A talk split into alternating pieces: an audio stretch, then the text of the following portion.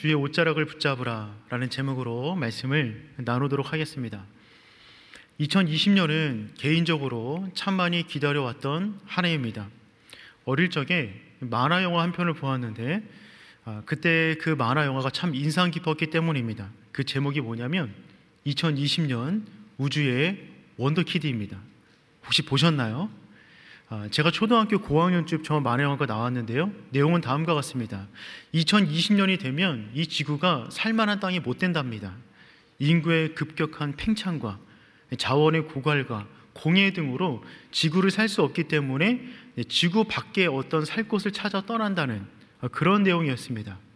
어릴 적에 저 만화 영화를 보면서 아, 정말 그럴까? 2020년이 정말 기다려졌습니다.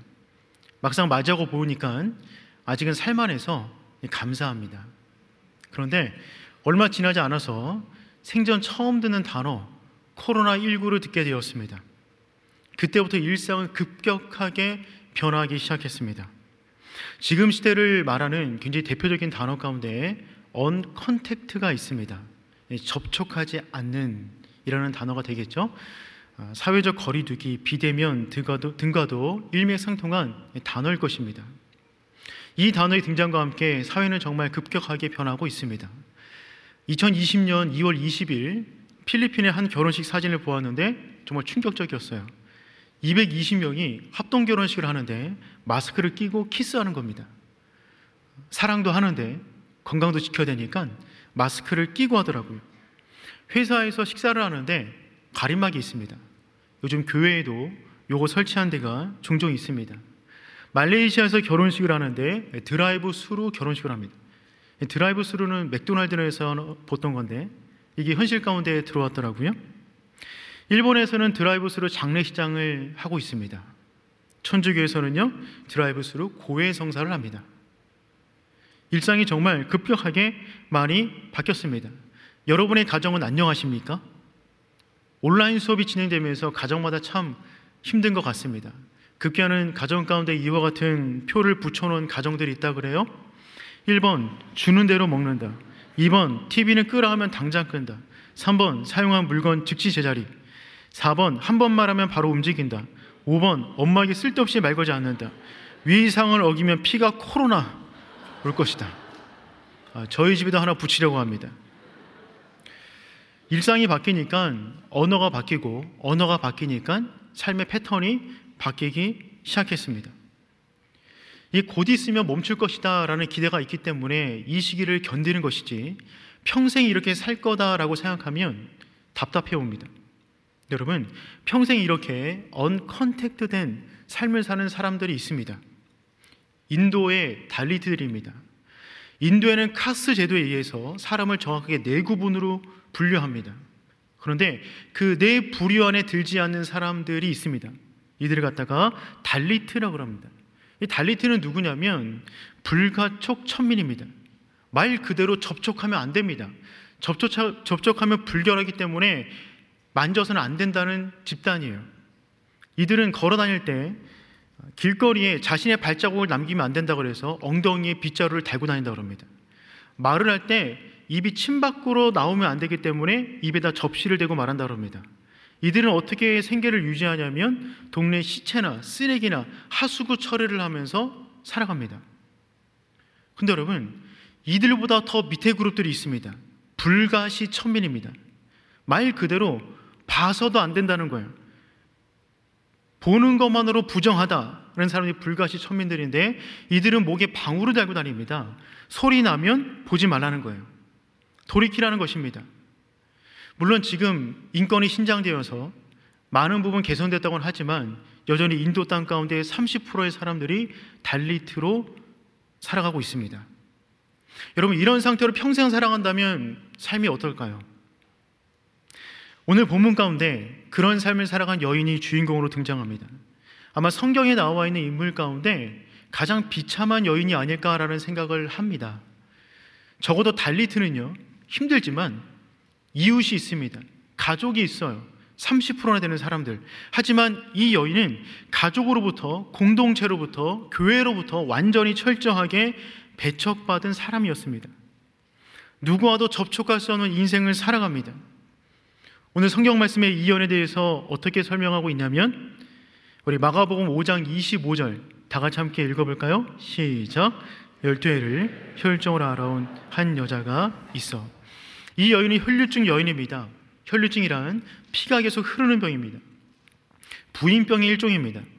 이 병에 대해서 레위기 15장은 전체를 가득해서 이러한 여인을 어떻게 율법으로 정죄하며 어떻게 치료하는지에 대한 과정들을 언급하고 있어요.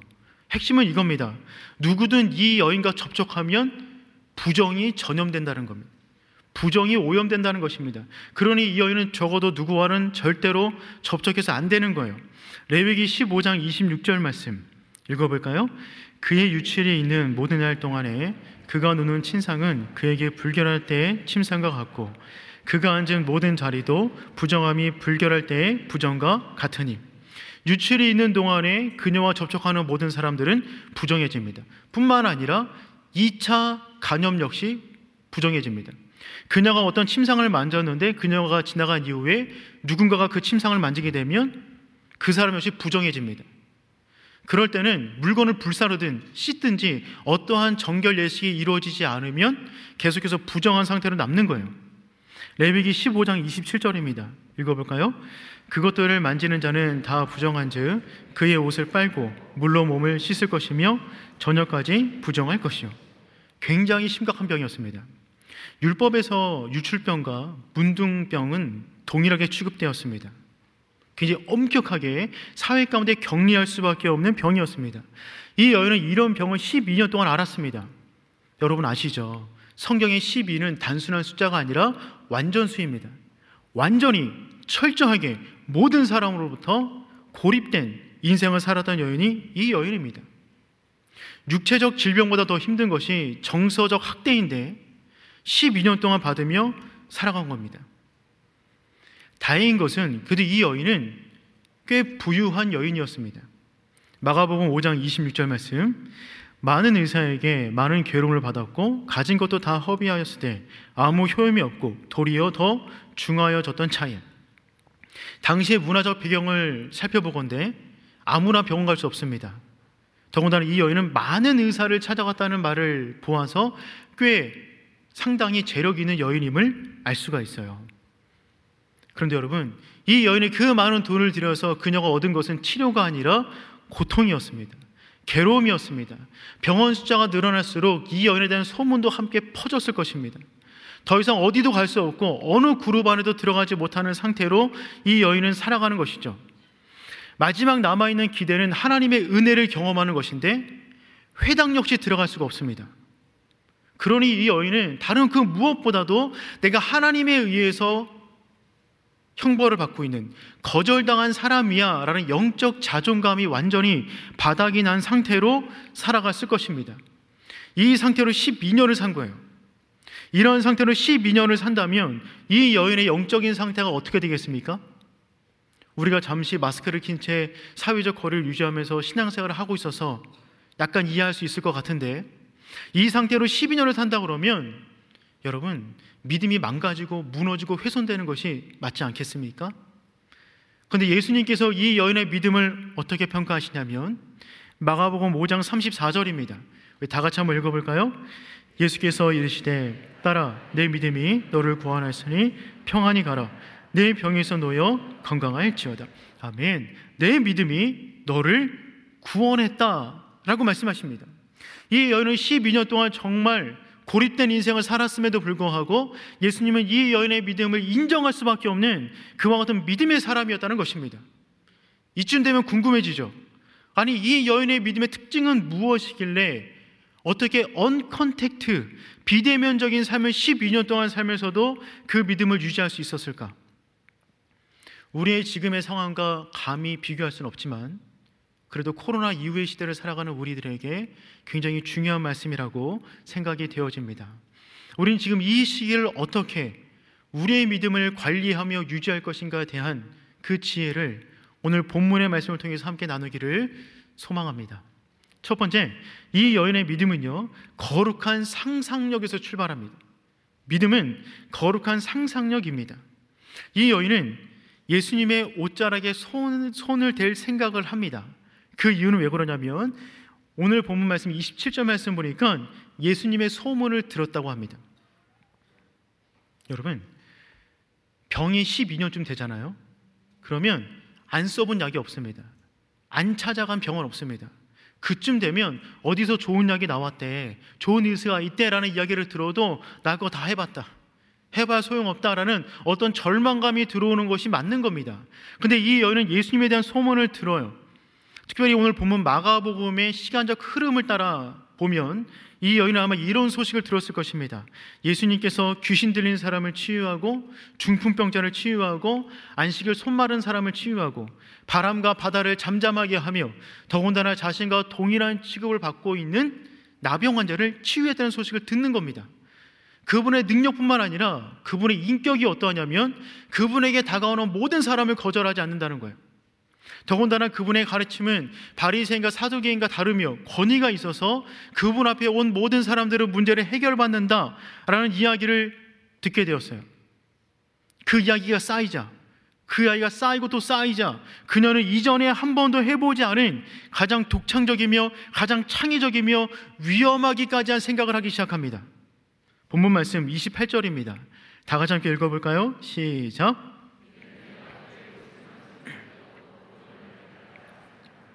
아멘. 본문에 쓰인 생각함 일러라라는 이 단어는 미완료 시제입니다. 미완료 시제는 어떤 거냐면 끊임없이 반복적으로 계속되는 시제를 말합니다. 상상해 볼까요? 이녀는 지금 쪽방에 있습니다. 이 여인은 지금 힘든 삶을 살아갑니다. 그 누구하고도 접촉할 수 없습니다. 절망된 상황이죠. 12년 동안 병을 앓았기 때문에 아마 몰골이 말이 아니었을 것입니다. 근데 이 여인이 끊임없이 생각하고 되뇌는 것이 있습니다. 상황은 절망인데 이분의 생각과 가슴 속에 끊임없이 꽉 차 있는 생각들이 있어요. 그것은 무엇이냐면 내가 예수의 손에 옷만 대오면 나는 나을 거야. 내가 그분의 옷자락에 손만 대어도 나는 구원을 받을 거야. 내가 예수만 만난다면, 예수만 붙잡는다면 나의 인생은 또 다른 이야기가 시작될 거야. 라는 그 생각과 그 상상으로 이 여인은 가득 차 있었어요. 여러분, 항상 믿음의 출발은 거룩한 상상력으로부터 시작됩니다. 이 여인의 생각이 망상인가요? 헛된 생각인가요? 그렇지가 않습니다. 이 여인의 생각의 근간은 어디에 있습니까? 예수님에 대한 능력이 있어요. 예수님에 대한 인격이 있어요. 예수님에 대한 능력과 인격에서 출발한 상상이라면 그것은 반드시 열매를 맺는 줄 믿습니다. 그래서 모든 믿음 있는 사람들의 특징은 거룩한 상상력의 사람이었다는 것입니다. 월트 디즈니가 첫 직장에 입사했을 때 그는 상상력이 부족하다는 이유로 해고를 당했습니다. 하지만 그는 끊임없이 상상하고 생각하고 도전했어요. 그가 이처럼 좋은 얘기를 했더라고요.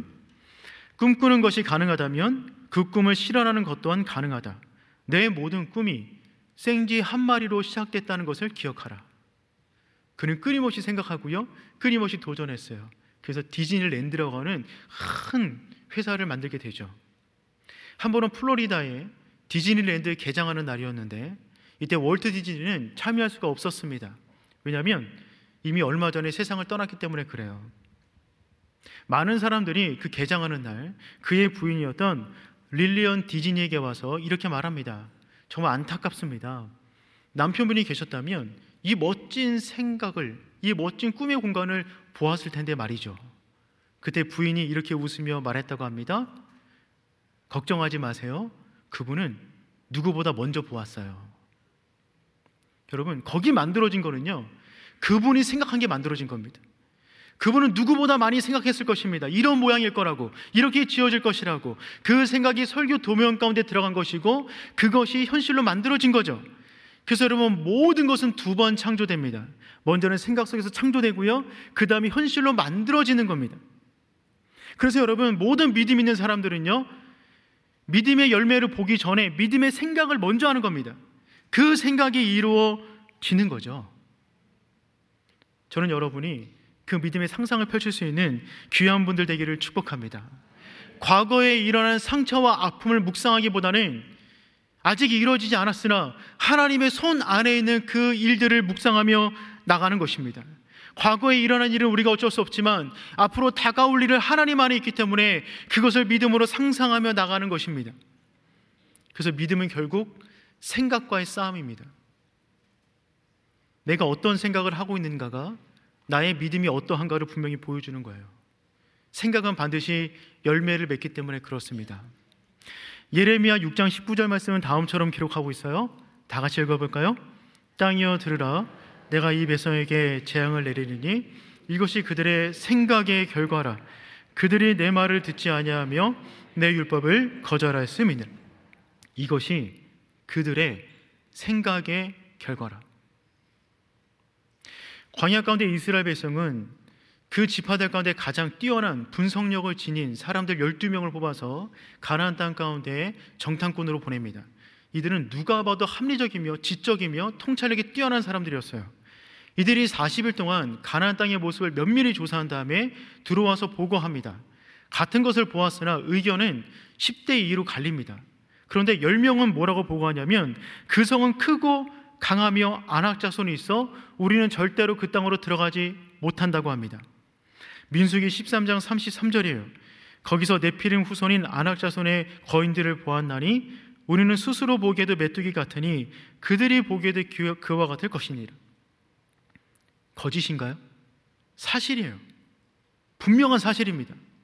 그런데 여우수와 갈렙은 다른 상상을 하기 시작합니다. 이들과는 차원이 다른 생각을 하게 되는 거예요. 민수기 14장 8절 말씀입니다. 다 같이 한번 읽어봅니다. 시작.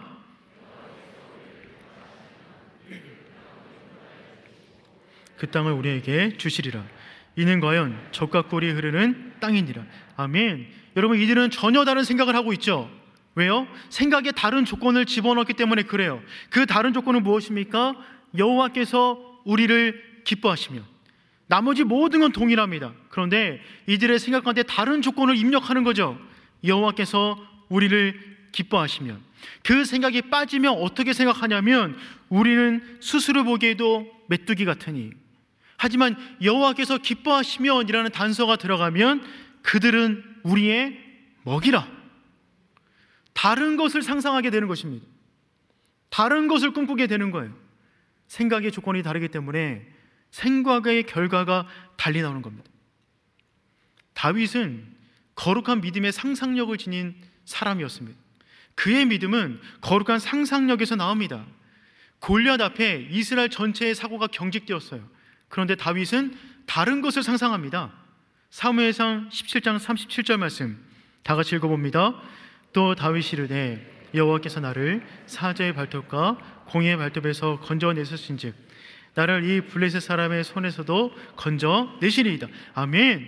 전혀 다른 생각을 하고 있는 거죠. 그 생각은 무엇입니까? 여호와께서 여호와께서 그분을 주어로 두자 결과가 달라지는 거예요. 청소년이었던 다윗은 나가서 돌멩이 줍습니다. 아무 생각 없나요? 그냥 멍청한 어린 아이인가요? 그렇지 않아요. 그의 생각은 이미 플랜으로 가득 차 있습니다. 어떤 생각을 하는 거냐면 돌멩이를 줍는 순간 그의 생각은 이미 미래로 가 있어요.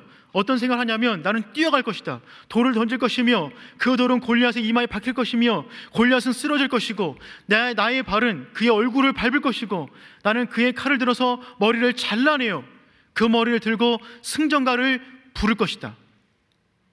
그는 돌멩이를 잡는 순간 이미 그의 생각은 미래에 가 있었습니다. 거룩한 상상이, 거룩한 생각이 믿음의 행동을 낳는 겁니다.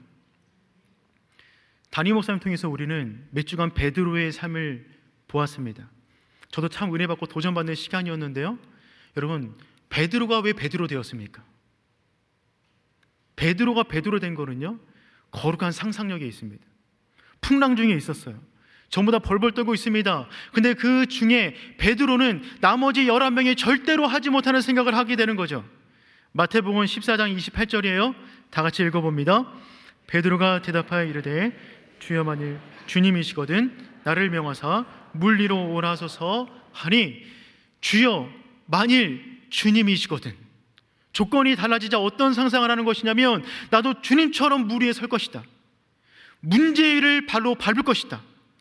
나는 그럴 수 있다. 라는 믿음의 상상을 하게 되는 거죠. 여러분, 믿음의 상상을 하기를 축복합니다. 우리에게 주어진 일이 어떤지, 어떠하든지 간에 우리가 어떤 형편 가운데 있든지 간에 여러분 믿음의 상상을 하는 겁니다. 그것은 망상이 아닙니다. 예수님의 능력과 그분의 인격에 기초한 생각이라면 그것이 말씀에 증거하는 생각이라면 그것은 반드시 이루어질 줄 믿습니다. 우리에게 벌어진 아픔, 고통, 상처 그것이 하나님의 일을 막을 수가 없습니다. 중요한 것은 우리 삶 가운데 어떤 일이 일어났는가가 중요한 것이 아니라 하나님이 우리 인생 가운데 어떤 일을 행하실까가 중요합니다. 그분은 우리의 능력보다 크신 분이시기 때문에 그렇습니다. 그래서 이 여인은 상상을 하기 시작해요. 근데 이 여인이 하는 상상이 구체적으로 어떤 상상입니까? 율법에는 혈류증에 대해서 이처럼 정의를 내렸습니다. 레위기 15장 2절인데요. 이스라엘 자손에게 말하여 이르라 누구든지 그의 몸에 유출병이 있으면 그 유출병으로 말미암아 부정한 자라. 율법에서 마침표를 찍었습니다. 그냥 부정한 자다. 그녀가 만지는 모든 것은 부정해지게 돼. 이것이 율법의 정의예요. 근데 이 여인은 예수님에 대한 인격과 능력을 듣게 되자 또 다른 걸 상상하게 되죠. 그녀의 상상은 무엇이냐면 율법은 이렇게 말하고 있으나 내가 누군가 손을 대면 나의 부정이 그에게 옮겨지나 예수님이라면 예수님이라면 내 나의 부정이 예수에게 가는 것이 아니라 예수의 거룩이 나를 덮을 것이다. 나의 죄와 나의 문제가 예수에게 영향을 미치는 것이 아니라 예수의 은혜와 거룩이 나에게 영향을 미칠 것이다. 이 생각을 하게 되는 거죠. 왜요? 율법에서도 명했지만 예수님은 율법의 완성이시며 예수님 자체가 율법이시기 때문에 그분이라면 율법도 바꿀 수 있을 거예요. 그분에게 손대면 그분의 거룩이 나에게 올 거야 라는 생각을 하게 되는 것입니다. 저 여러분, 우리가 품어야 될 생각입니다.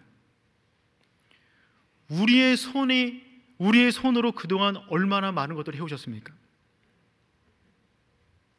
우리가 손대서 잘 되는 것보다 안 되는 게 많을 것 같아요. 근데 여러분 기억하십시오. 우리가 손을 댈 때 하나님 내 손이 아니라 내 안에 계신 성령님이 만져 주십시오. 주님이 만지시면 회복될 줄 믿습니다. 5월은 가정의 달입니다. 너무나 좋은 달인데 5월에 5월이 되면 마음이 무거운 것이 저만 그런가요? 마음이 좀 무거워집니다. 5월 첫 주는 어린이 주일입니다. 부모로서 말씀을 들으며 많은 많이 깨우쳤습니다. 좀 더 좋은 부모가 돼야 되는데 저와 함께 사는 날이 길어질수록 아이가 이상해지는 것 같습니다. 제가 어릴 때는 저 정도는 아니었는데 저의 손때가 1년, 5년, 10년 묻어갈수록 좀 이상해지는 것 같은 내가 부모로서 뭔가 잘못하는 것 같은 느낌이 들 때가 많이 있어요. 둘째 주는 어버이 주일이었습니다. 자녀로서 부모님을 더 공경해야 되는데 여타 이러저러한 이유로 이웃보다 못하게 대할 때는 있지 않았는가? 자식된 도리를 다해야 되는데 나보다 우리 부모님에게 다른 자녀 있었으면 더 좋았을 걸 이라는 생각이 들기도 합니다. 5월 21일은 무슨 날입니까? 생각하고 싶지 않습니까? 부부의 날입니다. 둘이 만나 하나 되었다 해서 21일이 부부의 날이죠. 근데 생각해 보면 아 저분이 결혼 전에는 저렇지 않았는데 나랑 사는 날이 10년, 20년 되다 보니까 독해지는 것은 아닌가. 드라마 부부의 세계가 너무 감정이입이 잘, 감정 몰입이 잘 되는 거예요. 저희 집 이야기 아닙니다. 그거 잘못된 생각입니다. 잘못된 상상입니다. 여러분, 저희 집이라고 뭐 별반 다르겠습니까? 이 손으로 무언가 만지고 회복되길 원하고 부지런히 노력하고 간절히 바라지만 안 되는 것이 더 많은 것은 어쩔 수 없는 일입니다. 이럴 때 우리는 어떤 생각을 해야 되는 것이죠? 하나님, 주의 옷자락을 붙잡습니다. 나는 능력 없고, 나는 부정하고, 아무 지혜 없지만, 내가 주의 옷자락에 손만 대어도 주의 거룩이 나의 모든 문제를 덮을 줄 믿습니다. 주님이 만지시면 우리 자녀가 살아나고, 주님이 만지시면 우리 가정이 회복되고, 주님이 만지시면 우리의 사업장이 다시 일으켜 세움 받을 줄 믿습니다. 하나님 이 땅을 만져 주십시오. 코로나 문제가 해결되게 하여 주십시오. 그 거룩한 상상, 그 거룩한 믿음, 그것을 가지고 기도하고 선포하며 믿음으로 달려가는 것입니다. 저 여러분, 그와 같은 믿음의 상상을 많이 하는 복된 성도 되기를 축복합니다.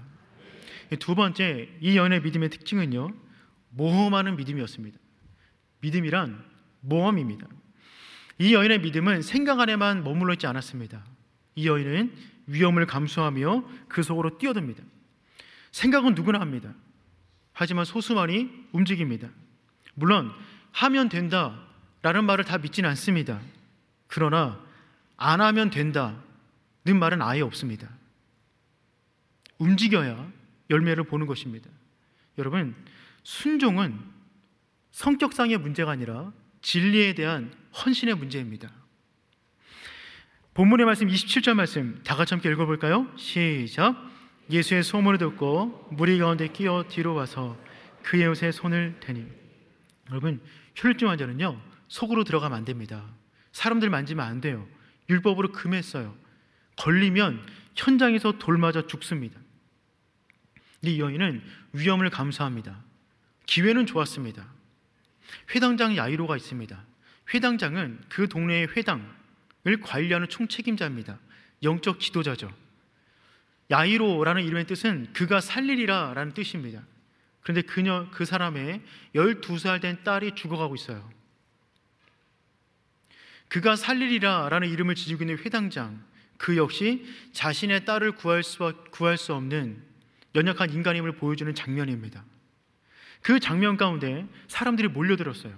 왜 아니겠어요? 예수님이 그냥 말씀만 전하셔도요, 5천 명 이상의 사람들이 모였습니다. 그런데 회당장이 예수의 발 앞에 엎드려서 내 딸을 살려달라고 애고라고 있으니 이보다 더 좋은 구경거리는 없습니다. 어떻게 되나 보자. 궁금하다.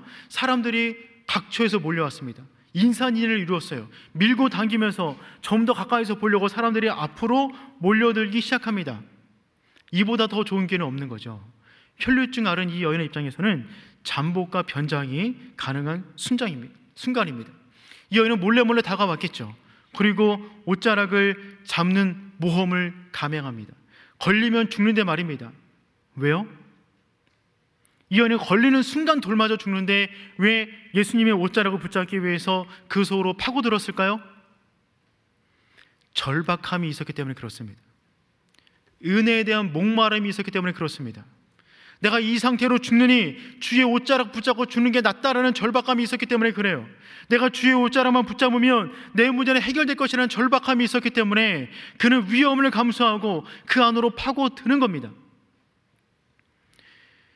하나님의 옷자락을 잡는 것을 다이어트 결심하는 것 정도로 여기는 분들이 있는 것 같습니다. 여러분 다이어트 결심 해보셨습니까? 안 해본 사람이 누가 있겠어요? 근데 그게 안 되는 이유가 왜 그러죠? 아니면 말고 대충 살지 뭐. 다이어트는 내일부터 맛있게 먹으면 0칼로리 이런 말을 자꾸 읊조리니까 움직이지 않는 거예요. 사진 하나 보여드릴까요? 저희 집 냉장고에 붙여져 있는 겁니다. 저에게 두 딸이 있는데 거의 한 달에 한 번씩 문장을 바꿔가면서 계속 바꿉니다. 아, 보면서 제일 도전받는 사람은 접니다. 맨 마지막 말이 앞건이에요. 먹어봤자 네 살이다. 아, 명언이에요. 어, 집에 들어가면 아이들이 살 빼겠다고 저 오기만을 기다립니다. 운동하자입니다.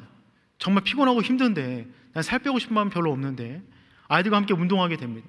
그럼 아이들이 몸무게 진 다음에 늘 이렇게 말해요. 아, 이상하다, 이상하다. 살이 왜 안 빠지죠? 이유를 모르겠어요. 제가 듣다가 지쳐갖고 독한 마음에 한마디 했습니다. 그 이유는 너 빼놓고 우리 집 사람 다 한다. 야, 그렇게 먹는데 살이 빠지겠냐? 안 먹어야 빠지지. 제가 같이 운동하다가 저만 4kg 빠졌습니다. 그리고 아니면 말고 이런 식으로 얻어낼 게 뭐가 있습니까? 아니면 말고 그 마음으로 얻어낸들 그게 귀한 것이겠습니까? 하나님은 자신의 독생자를 거셨습니다. 여러분 독생자를 거는 일인데 아니면 말고가 있습니까? 자녀를 걸고 하는 일인데 아니면 말고가 있냐고요. 하나님은 그분을 통하여 우리에게 영생을 주시며 생명을 주시며 회복을 주실 것을 아들을 거셨어요. 그러니 그분을 만지면 회복이 일어나는 줄 믿습니다.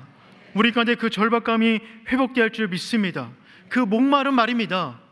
그 절박감, 그 절박감이 있다면 우리가 성전에 들어오는 순간 우리는 성령이 압도될 것입니다.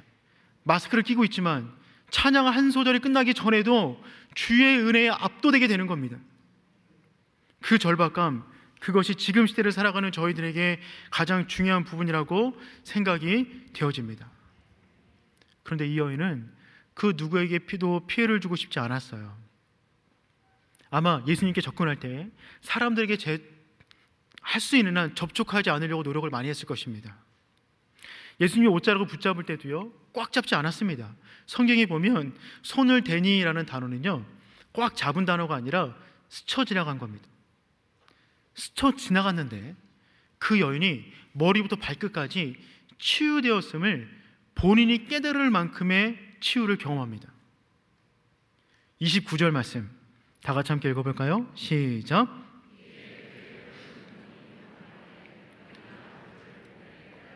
아멘. 세상에서는 옷깃만 스쳐도 인연이라고 하는데 예수님의 영역으로 들어오면 옷깃만 스쳐도 회복되는 줄 믿습니다. 옷에 특별한 능력이 있어서 그런 것이 아니라 그녀의 믿음이 특별하기 때문에 그렇습니다. 이 여인은 그녀의 믿음과 형편을 아셨어요. 예수님은 그녀의 믿음과 형편을 아셨어요. 그리고 여인을 일부러 찾으십니다. 굉장히 급한 순간인데 여인을 찾으세요. 마가복음 5장 30절. 예수께서 그 능력이 자기에게서 나간 줄을 곧 스스로 아시고 무리 가운데 돌이켜 말씀하시되 누가 내 옷에 손을 대었느냐 하시니 몰라서 물어보시는 것이 아닙니다. 치유보다 더 큰 것을 주기 원해서 그 여인을 찾았어요. 그 여인은 피해자 의식이 강한 여인이었습니다. 왜 아니겠어요? 12년 동안 그렇게 살았는데요. 너 때문이야. 네가 우리 집에 태어나서 너 때문이야. 네가 우리 동네에 있어서 네가 만지는 모든 것은 부정해 라는 이야기를 그렇게 많이 들었으니 그 여인의 마음이 얼마나 많이 무너졌겠습니까? 몰래 와서 몰래 만지고 몰래 도망갈 심상이었어요. 언제가 권사님들과 함께 길을 가고 있는데 한 권사님이 돌뿌리에 걸려서 넘어질 뻔하셨어요. 그러면서 이렇게 말씀하시더라고요. 아이고 주여 아버지. 그때 옆에 있던 권사님이 이렇게 말씀하셨습니다. 아이고 아버지 참 바쁘시겠네. 온갖 일에 다 찾아서 예, 갑자기 하나님 스케줄을 걱정하시더라고요. 어, 떤 분이 저에게 이런 말을 말씀을 하셨어요. 그렇지 않아도 목사님 바쁘신데 내 문제까지 말씀드려서 힘들게 하고 싶지 않았습니다.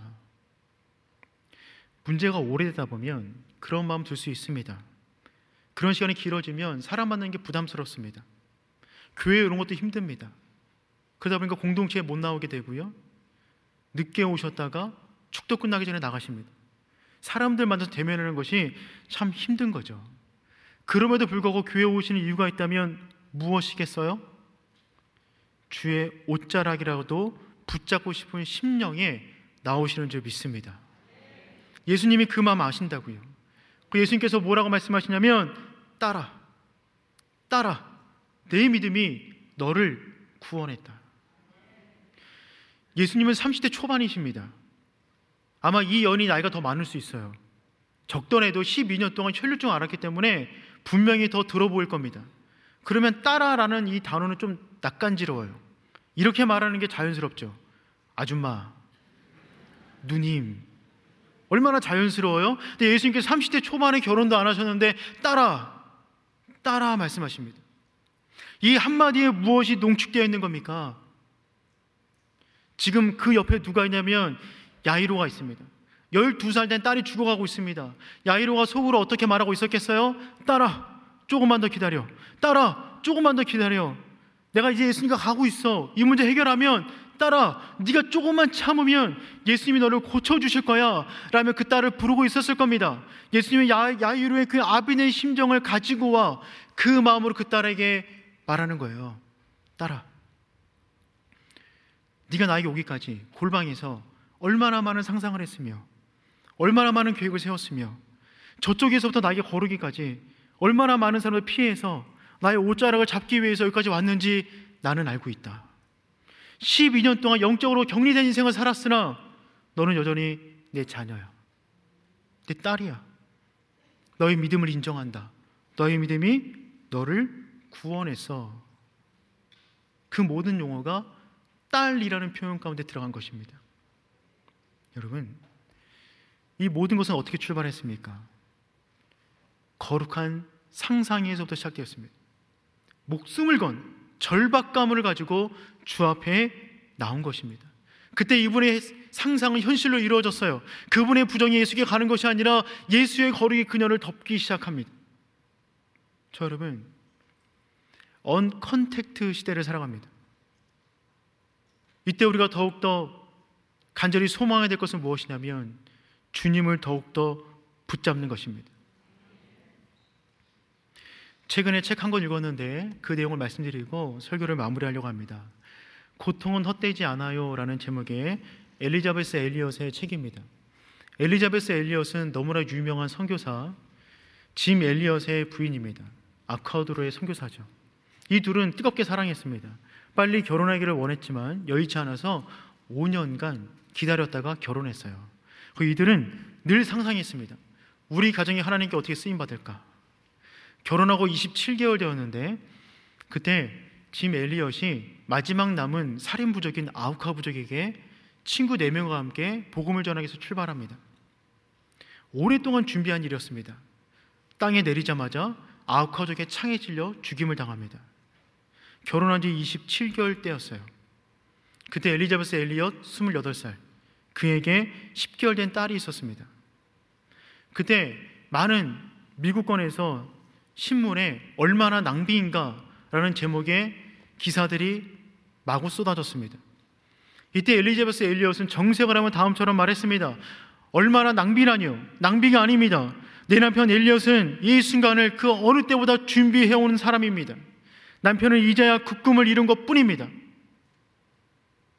그 절망의 순간에 엘리자베스 엘리엇은 그 누구도 상상하지 못하는 것을 상상하기 시작합니다. 남편이 죽은 땅으로 다시 들어가는 거예요. 1년 동안 간호학을 공부했어요. 1년 후에 두 살 된 딸을 데리고 아우카부족을 찾아갔습니다. 16년 동안 의료봉사하면서 복음을 전했어요. 남편을 죽였던 키모라는 추장은 부족 최초의 목사가 되었습니다. 1992년도에 신약 성경 봉헌식이 있었어요. 지금 아우카 부족이 1000명인데 1000명 모두가 크리찬 되었습니다. 여러분 짐 엘리엇이나 엘리자베스 엘리엇은 그와 같은 것을 꿈꾸지 않았을까요? 그와 같은 것을 상상하지 않았을까요? 이야기는 여기서 멈추지 않습니다. 엘리자베스 엘리엇 16년간의 사역을 마치고 미국 본국으로 들어왔어요. 이제는 삶을 다시 시작하기 위해서 에디슨 레이치라고 하는 신학자와 결혼합니다. 행복하게 인생을 출발했어요. 하지만 그 시작이 쉽진 않았겠죠. 입술에 종기가 났습니다. 작은 알고 병원에 갔는데 다른 장기 두 곳에서 암을 발견하게 되었어요. 다시금 인생을 시작했지만 또 다시 어려움이 찾아온 겁니다. 결국 3년 만에 남편은 또한 하나님의 부름을 받습니다. 얼마나 힘든 시간이었을까요? 그런데 그녀는 또 다시 상상하기 시작합니다. 나에게 주어진 아픔과 고통이 분명 하나님을 전하는 통로가 될 수 있을 것이다. 만나는 사람들에게 복음을 전하는 거예요. 만나는 사람들에게 자신이 만난 하나님, 예수님의 능력을 전하기 시작했습니다. 그렇게 한평생 살다가 인생의 노년이 되어서 라스 글렌을 만나 세 번째 결혼을 합니다. 쉽지 않았겠죠. 그런데 치매에 걸려서 10년간 힘든 투병 생활하다가 2015년 6월 15일 날 하나님 품에 안겼습니다. 여러분, 이 연의 인생 누가 보기에는 아픔의 연속입니다. 근데 이 여인은요, 한 번도 상상하기를 멈추지 않습니다. 이 여인이 죽은 다음에 이 여인이 간증했던 내용들을 모아서 책 한 권 썼는데 그게 제가 서두에 말씀드린 그 책입니다. 그 책 안에 이런 내용들로 가득 차 있어요. 고통이 만들어낸 수많은 틈으로 그리스의 빛이 환하게 드러났다. 나는 왜 이런 일들이 일어나는지 몰랐다. 하지만 하나님은 다 아신다. 왜 이런 일이 일어났을까?에 대한 질문의 답은 나를 믿으라이다. 하나님은 내 고통과 고난을 통해 내게 설명을 주지 않았다. 대신 나를 만나 주셨다. 엘리자베스 엘리엇 혈루증 여인, 베드로, 다윗, 여호사, 갈렙 모든 믿음의 사람들은 누구나 절명할 수 있는 그 순간에 소망을 품습니다. 거룩한 상상을 합니다. 하나님의 말씀과 그분의 능력과 인격이 기대어 상상해 나가는 거예요. 그리고 도전합니다. 더욱더 뜨겁게 주의 옷자락을 붙잡는 것입니다. 저 여러분 힘든 시기를 살아갑니다. 어렵습니다. 이때 우리가 건강하게 방침을 따라야겠지만 더욱더 뜨겁게 주의 옷자락을 붙잡을 수 있는 주의 성도 되기를 축복합니다. 함께 찬양하겠습니다. 내 하나님 서신 발 앞에 무릎 꿇고 경배하리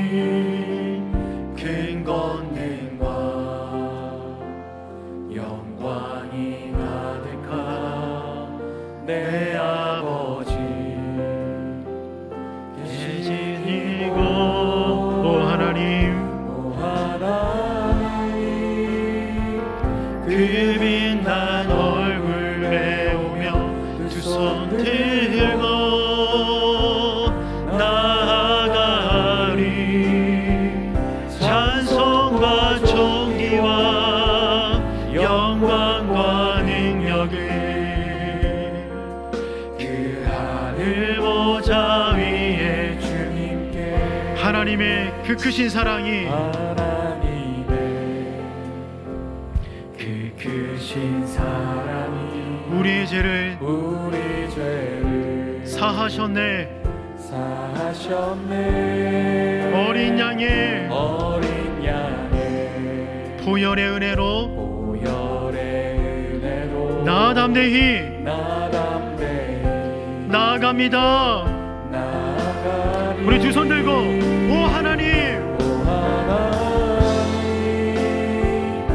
빛난 얼